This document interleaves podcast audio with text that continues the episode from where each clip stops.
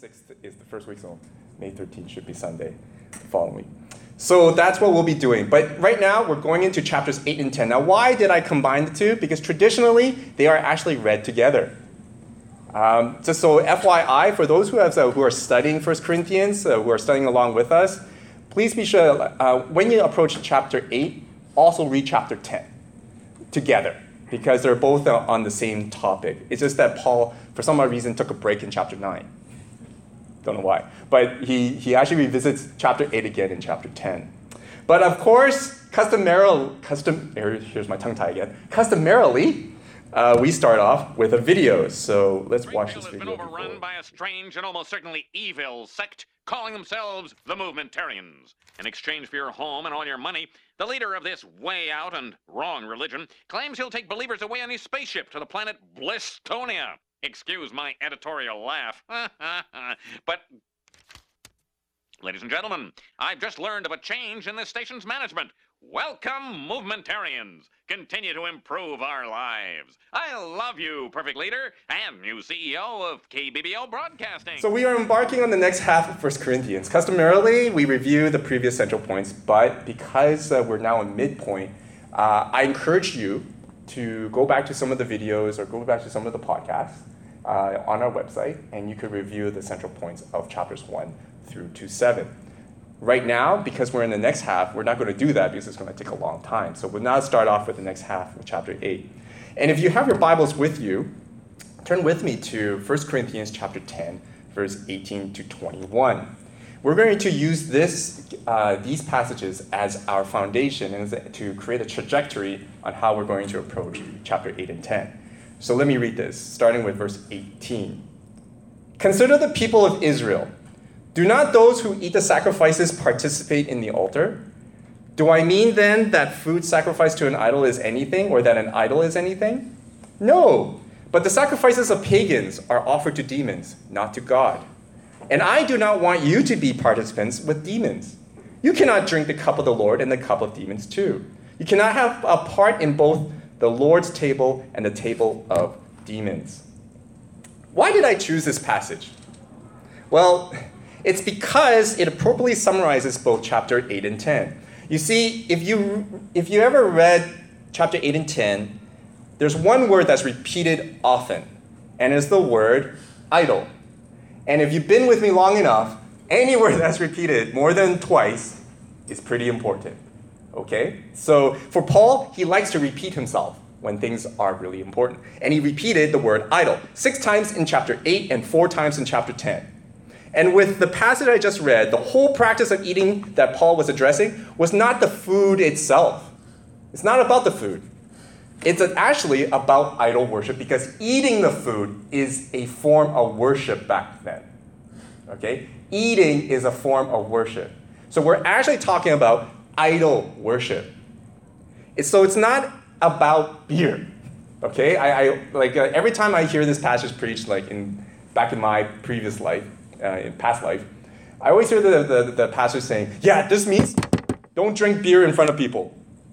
Okay, that's why we created this rule for all pastors. Don't drink beer in front of people. Don't drink beer in public. Don't drink alcohol because you don't want your brother to stumble. No, that's not it. Okay, especially not using this passage.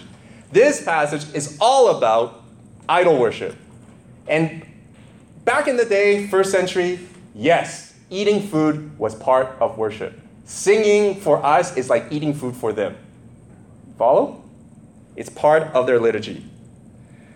Today is Easter Sunday, all right? The day where we celebrate the resurrection of Jesus. The punishment of sin, which is death, is conquered. So what does the resurrection of Jesus have to do with our passage in chapters 8 and 10 this morning? Well, apparently a lot. Because our central point is this, that we'll be unpacking this morning. Through his death and resurrection, Jesus is Lord and King, and of course, God of this entire world. Therefore, he requires our worship. Worship through praise, worship through prayer, and worship through song, which we've done today. But also, here's the catch. Worship through loyalty, worship through submission, obedience, and allegiance. Those are the few last words that I believe are very tough for us to do in the 21st century today. Because it is very easy on the first day, on Easter Sunday, on Christmas, you know, like how many times, when people ask, how many times do you go to church? Oh, just Christmas and Easter. It is very easy, even for us who come here every week, to say we could claim our loyalties and allegiance today to God. But the rest of the 6 days, we find ourselves talking about a whole different language. We find ourselves talking about stuff that's not even Christ-centered. A whole different person we become for the next 6 days. Then on Sunday again, we have this cheery self and saying, yeah, I claim, I bow my knee, whatever songs we sing. Hence, loyalty, submission, obedience, and allegiance should also be included when we worship. And that's a daily thing. So worship is daily. We are always constantly tempted, right, to do something else, to worship something else, to be loyal to something or someone else.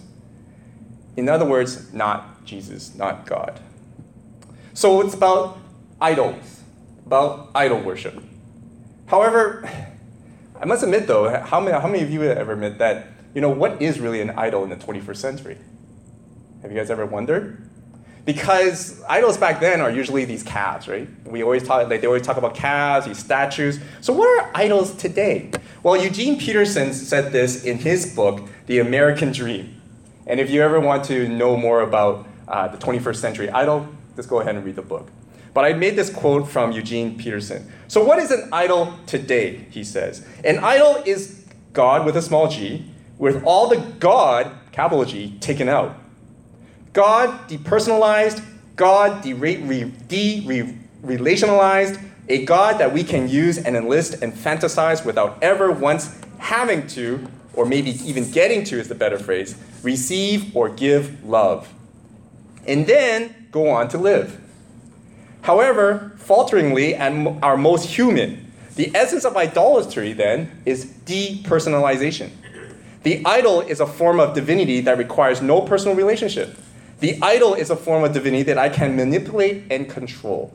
The idol reverses the God-creature relationship now, that now I am the God and the idol is the creature. And that's Eugene Peterson. So for him, by definition, idol is merely for our own benefit, our own use. We control it. We set time for it. We could be late for it. We want it, we could consume it, and it's a quantity thing, just for ourselves, for our own benefit. That's idols. So why are we tempted to worship other things instead of Jesus? Right? Why are we tempted? First of all, let's go into what Paul says then. In chapter 10, verse 1 to 6, if you have your Bibles, let's go to there, and let's begin. He says this, "For I do not want you to be ignorant of the fact, brothers and sisters, that our ancestors were all under the cloud and that they all passed through the sea. They were all baptized into Moses, into the cloud, and in the sea. They all ate the same spiritual food and drank the same spiritual drink, for they drank from the spiritual rock that accompanied them. And that rock was Christ." Ooh, that's something that you should mark for later Bible studies. This rock was Christ. "Nevertheless, God was not pleased with most of them. Their bodies were scattered in the wilderness. Now these things occurred as examples to keep us from setting our hearts on evil things as they did." Paul begins, interestingly enough, when he talks about idols, he begins by retelling some Jewish history. Why? And he's also mainly telling about the Exodus story. Why would he do that? You know, the part where they're wandering in the desert? Why would he do that? Because the reasons for our temptations of today in our 21st century, the reasons why we fall into temptation to worship other things during the 6 days, well, apparently, it's not new. It's been around since the Israelites back in the wandering days of Exodus. Why do I say that? Well, here's what he says in chapter 10, verse 13. "No temptation has overtaken you except what is common to humankind. And God is faithful. He will not let you be tempted beyond what you can bear. But when you are tempted, he will provide a way out so that you can endure it." That's why he revisited the Exodus story. is because, you know this verse though, it's really common. We memorize it in Awana, I think, right? For those who lead Awana. But, you know, you wonder why he says that. It's because the temptations that we face today is exactly the same temptations back in 1st century, the same temptations back in 90 BC. We're facing it the same. History repeats itself. Humankind is very predictable, unfortunately. So why are we tempted to? So why are we tempted to change our loyalties, allegiances, and disobey God and go worship other things? Well, let's look at the Exodus story then, since Paul referred to it. First thing, the first reason why they were tempted to worship idols and why we are. First one, it's called impatience. Impatience and the need to be immediately gratified. Why do I say that? 1 Corinthians chapter 10, verse 7 to 8. Do not be idolaters, as some of them were, as it is written. The people sat down to eat and drink and got up to indulge in revelry. We should not commit sexual immorality, as some of them did. And in one day, 23,000 of them died. Okay, what was going on here? Well, if you refer back to Exodus, this is a time of what I would call Carmelgate. Okay, never mind. All right, so it's about the mountain. Actually, it's Mount Sinai.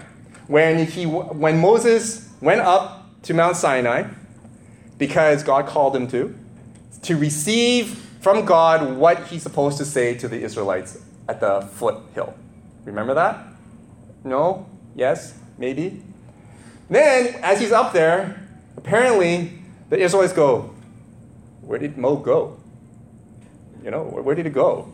You know, it's like they're looking at the clock. Oh, gosh, it's already been 10 years, right? Where did it go?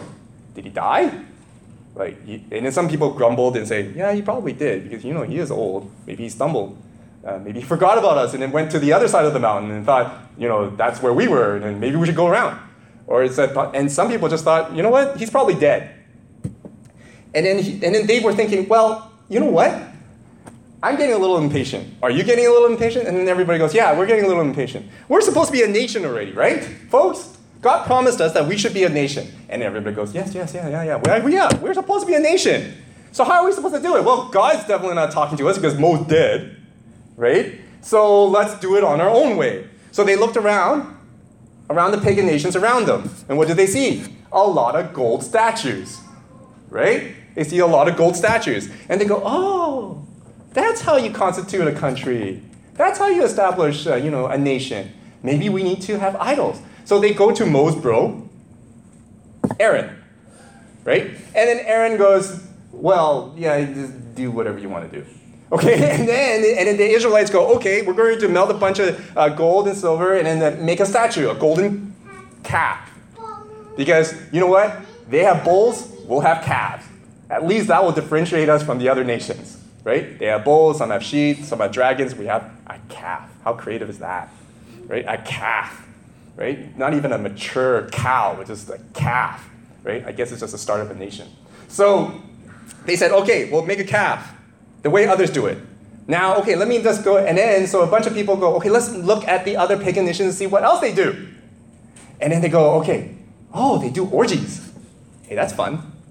Sexual orgies? Why not? I'm horny. So let's go and sleep around a lot more. It helps, you know, releases stress, right? So I'm going to, let's do sexual orgies then. Great. And let's party all the time like this. 69, right? Party till we're as of 69. So we'll do all this stuff because the other countries and other nations are doing it as well, just so that we could be a nation. Because didn't God say God helps those who help themselves? No, that's Benjamin Franklin, who also who had, do you know how many mistresses he had? 18.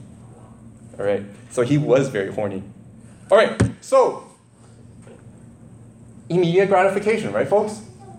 They wanted to be a nation right away. They wanted God to do it right away and couldn't wait for Moses to come back down. They didn't have faith. They didn't trust God. How many of us today are waiting for God for an answer and are quickly growing impatient with him? How many of us might have given up on waiting and decided to go on our own way because, hey, God helps those who help themselves, right? But deep down, we know that whatever we choose right now may be wrong. That whatever decisions that we're making now may not be the right one, but we'll do it anyway because, God will just affirm it, right? Just affirm it. We don't have to pray anymore. We'll just go and do it, and then it'll work out at the end, right? For all things work together for the good. Wrong verse. Don't use that. Immediate gratification.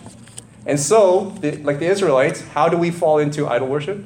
It's because we just can't wait for God to answer.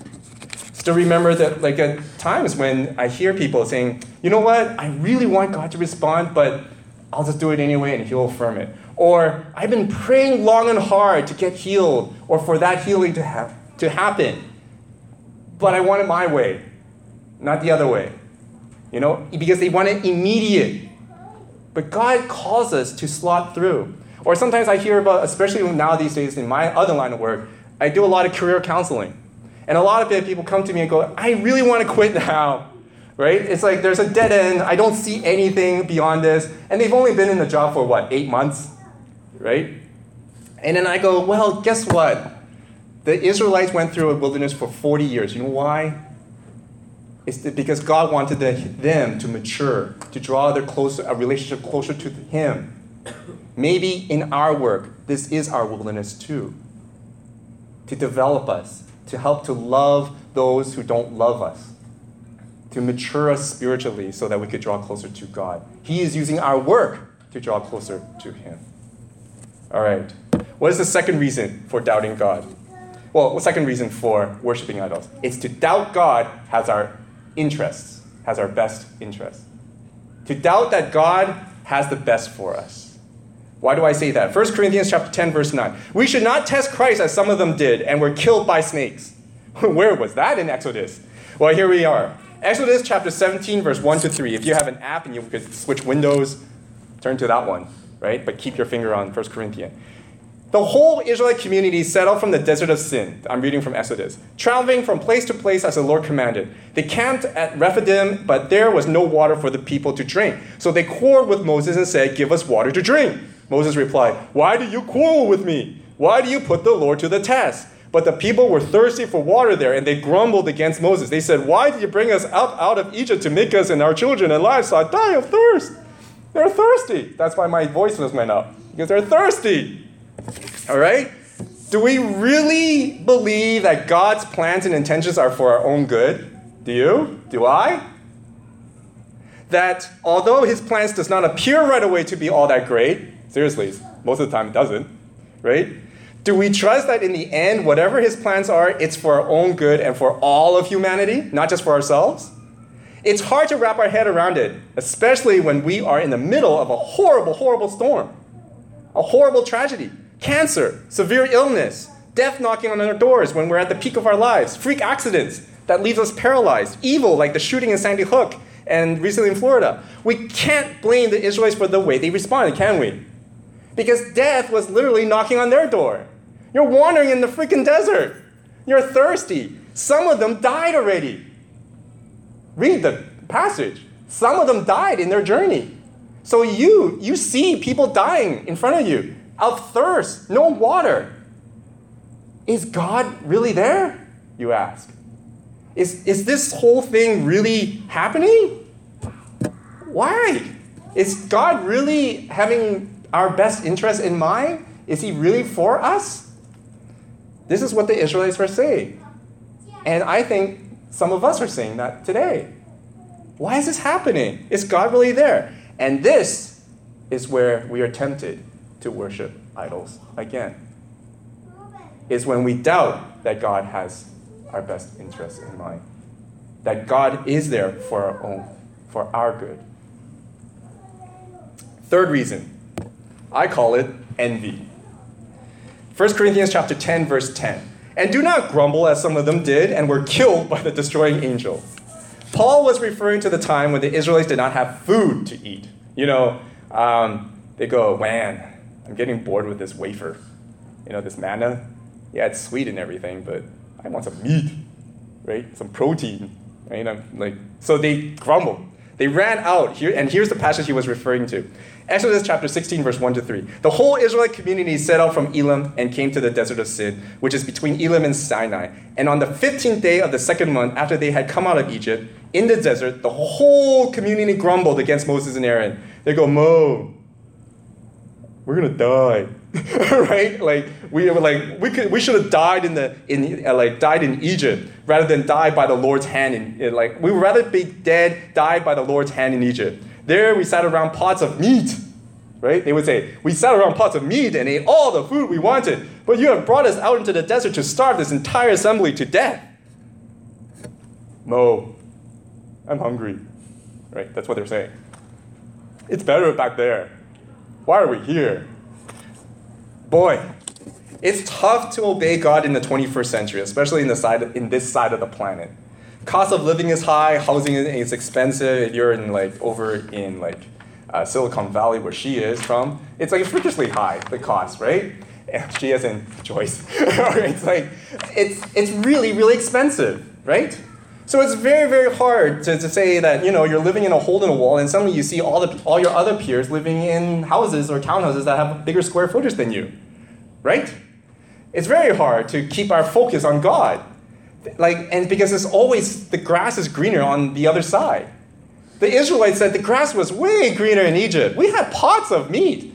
But then little did they forget that they actually didn't have pots of meat back then. But then, they start to think of these things. They start to churn out things that are better. There's always better on the other side. For us, we do have our issues too, don't we? We have mortgages to pay, rent to pay, food to pay, fuel to pay. And then when it comes to Sunday, we're told to take out this envelope and it say, give 10% of our gross, not our net. And then we go, oh, yeah. It hurts so bad, right? And then the banker, our financial advisor would say, why do you do such a stupid thing? You should just keep it and then pay off your debt, right? Pay off your mortgage. Every financial advisor would tell you that it is better to reduce your principal so that the interest rates will be lower, right? However, God honors obedience. God honors obedience. It is really not our money, is it? Jesus always said that, remember there was a time when the Pharisees asked Jesus, hey, how come you guys are not paying your taxes? Should we pay taxes or not? And then Jesus says, well, whose image is on those money? Caesar. So what did he say? Give Caesar to what is Caesar's. And then, interesting enough, he actually alluded, because who was he talking to? He was talking to Jews, right? So they know, in their mind, the Old Testament. Whose image do you carry? God. We are created in God's image. So who owns us? God. And so what are we to give? Ourselves. Our all. Follow. So even though we find it painful to tithe and to give 10% or whatever quantity that God has impressed in your heart, God will honor obedience because we are doing what we're supposed to do anyway, giving our all to God. All right. 1 Corinthians chapter 8, verse 1-6. Sometimes we say, okay, then, we know all this stuff. All right, we cannot possibly fall into temptation in worshiping idols. But you and I both know now that we explored that, there are many times that we will fall. But let's just say that there's no possibility. So what is this whole worship thing then? Well, let's go on to 1 Corinthians chapter 8, verse 1-6. Now about food sacrificed to idols. We know that we all possess knowledge, but knowledge puffs up while love builds up. Those who think they know something do not yet know as they ought to know, but whoever loves God is known by God. So then, about eating food sacrificed to idols, we know that an idol is nothing at all in the world, and that there is no God but one. However, in 1 Corinthians chapter 10, verse 12, if you think you are standing firm, be careful that you don't fall. All right? So here's rule number one. Now you know all the possible temptations, the reasons for being tempted to worship idols. Now you know. Just don't be cocky. Don't think that you can stand firm now, Paul says. Right? Because he says, be careful that you don't fall. And so let's say that now you go, okay, John, then how are we worshiping idols? Like, what are some examples of us worshiping idols? Well, let's picture this. This is one example that I always see, that both Rosanna and I, because we go to friends' parties, you know, kids have birthday parties now, and we just sit at the table amongst Christians. So we're starting a conversation, right? And there's some newcomers out there, and then sitting at the table. So we start conversations. And what do I usually hear in these conversations? What do you usually talk about? Wow, the housing is so expensive. Right? Agree? Right? Usually look at how low this is. Usually that's how it goes. That, wow, the housing is so expensive. Or, my job really sucks. Or they just talk about their work, right? Or, the taxes are going up, and the carbon tax, and the fuel, it's just getting more and more expensive, right? We start talking, right? Paul says, that's okay. Because you're just breaking the ice, right? You're breaking the ice, you're creating conversations, you're being in community. How many of us in community, in our small groups, or anywhere, we talk about that stuff, right? We don't really talk about the Canucks because there's nothing to talk about. But we talk about other things, right? We talk about money, we talk about our finances, we talk about housing and jobs and potentials and kids, right? Especially families, right? Agree? Lots of our conversations with those who have kids are centered on the kids, right? How's their schooling? Are they having friends? What activities have you involved them in? Everything revolves and centered in other than Jesus. You notice? All the conversations we do are not centered on Jesus. They're just centered on something else. Paul says, okay, amongst us believers, that's great. But then you ask yourself, and you have to ask, we all have to ask, what happens if a new believer suddenly says, I'm a new believer. I recently received Jesus as my personal Lord and Savior. I just baptized. The new believer, there's one truth about the new believer, is that they have switched allegiances. They have recently decided that the Lord Jesus Christ is their Savior and King and ruler, and should be the center of their lives. Once they say that at the dinner table, or once we know and no longer become ignorant, what should we be doing? Stop our conversations. We should stop. We should stop talking about money. We should stop talking about jobs. We should stop talking about kids, and center our conversations on the hope that we have in Jesus. Very difficult. But that means that we're stopped worshiping the idols. This is what Paul meant by stumbling. Not allowing your brother or sister to stumble, your new believer to stumble. Look, a new believer, once a new believer comes to know Jesus Christ as their personal Lord and Savior, they know that they always fall prey to be tempted to about money and talk about money and housing and finance and kids. They know that. We know that. But they're not as strong as we think we are, right? So what should we do at a dinner table? Stop talking about it and put our focus back onto Jesus. Whenever I meet with, some of you know Kiefer, he's recently received Jesus as his Lord and Savior. We don't talk about his job or his work. I'm more concerned about, how are you doing with Jesus? How's your prayers? What have you been praying for? And how can I help? Let's try to, church, to create conversations of hope and Christ-centered conversations. Move past the kids' conversations. Move past the hobbies, the finances, the money, the house. Yes, we all know that's a concern, right? But we also know that Jesus far outweighs the importance of everything else. Amen? He is much more important. He can provide. Why are we complaining about it then? If we know, if we swear and we sing it, that God will provide. Why do we have to put that on the conversation table? We don't. We don't need to be worried about money because money is not our master. Jesus is our master. So, we know we are strong. Some of us may say, I'll never fall prey to worship idols. Let's hear our conversations though. And if we do, and if God does reveal to us a new believer in our midst, pray that the Holy Spirit will give us discernment and awareness that there is one, or there is a few. And then immediately pray for wisdom on how we could switch that conversation around. Switch channels. and be a Christ-centered conversation instead. Lastly, yet for us there is but one God, the Father, from whom all things came and for whom we live. And there is but one Lord, Jesus Christ, through whom all things came and through whom we live. Verse, chapter 10, verse 16 to 17. Is not the cup of thanksgiving for which we give thanks a participation in the blood of Christ? And is not the bread that we break a participation in the body of Christ? Because there is one loaf, we who are many are one body, for we all share the one loaf. So you probably ask now yourselves, man, it's so easy to fall into temptation then to worship idols. How can we solve this then? What's our best defense? Well, Paul gave us the best defense and also the best offense. Thanksgiving. But not just any thanksgiving. Like sometimes we pray off and then start off in our prayers saying, thank you, Lord, thank you, Lord, thank you, Lord, for our health, thank you, Lord, for my job, thank you, Lord, for my wife or spouse, or thank you, Lord, that I'm not dead, thank you, et cetera, et cetera. No. What did Paul say?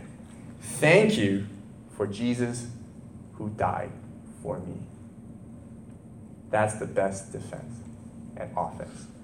To remind ourselves continually at the Lord's table, to remember that Jesus died for us. He bought us with a great price.